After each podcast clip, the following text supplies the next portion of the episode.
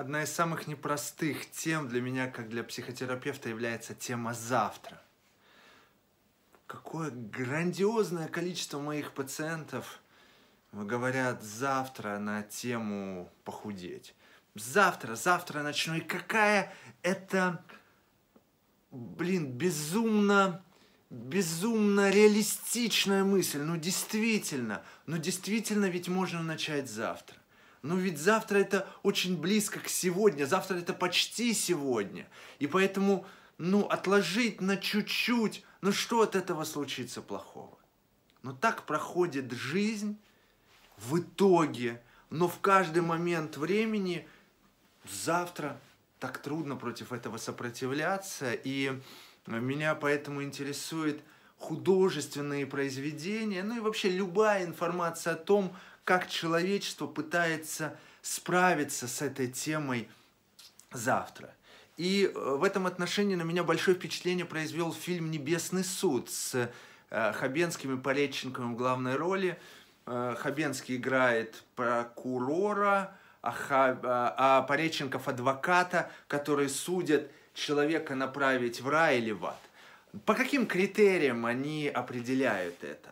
По критериям того, какое последнее действие ты совершил.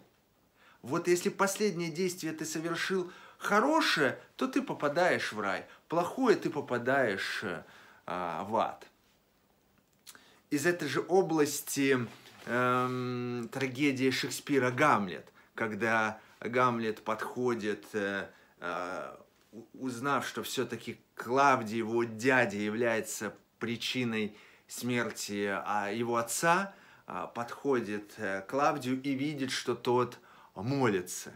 И не убивает его, боясь, что в этот момент, когда он молится, его душа попадет в рай. Та же тема. Получается, и я прислушиваюсь к себе, если я знаю – что попаду я в рай или в ад. Это зависит не от моих прошлых поступков, а от того, как я поступлю прямо сейчас. Ну, условно, например, я верю в Бога, и когда мне плохо, я верю в Бога и молюсь Ему. Или я верю в шоколадку, что она меня спасет. Бабаевский, спаси и сохрани. И в этот момент, э, ну, у меня э, со мной случается некое, или после, да, это же некое событие, не просто я в повседневное решение, съесть, не съесть. И потом я выйду сейчас на улицу, и меня машина пуш, собьет и насмерть.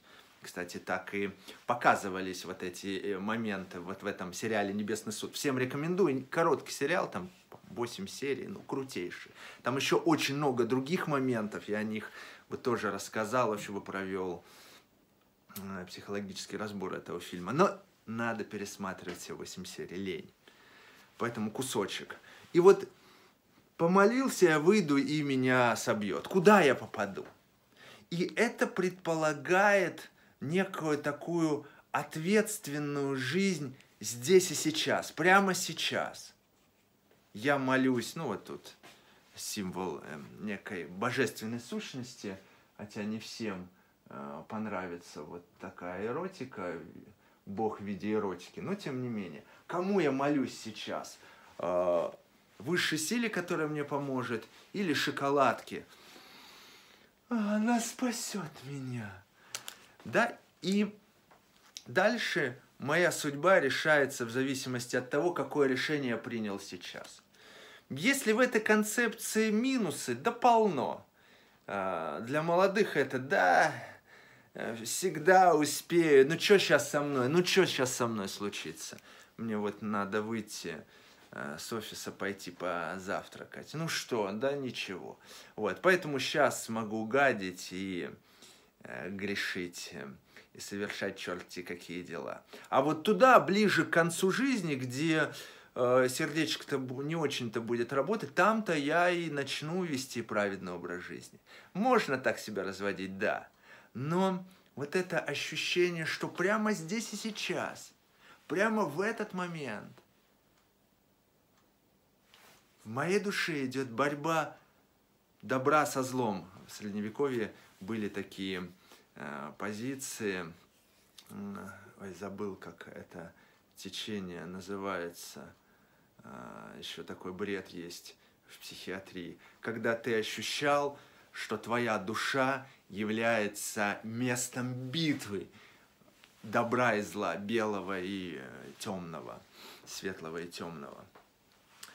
И здесь и сейчас, если я сегодня умру, и мой, мою всю жизнь будут оценивать по тому решению, да, не, не то, как я по течению сегодня плыл, это не будет учитываться, а по решению, налево или направо, предать или поддержать, э, спасти или э, пройти мимо, э, сделать добро или э, равнодушно не обратить внимания, молиться шоколаду или молиться Богу. И поэтому будут судить мою всю жизнь. Тогда, может быть, моя ответственность за то, съесть или не съесть эту шоколадку, будет выше, и я не буду откладывать это важное решение на завтра, а приму его сегодня.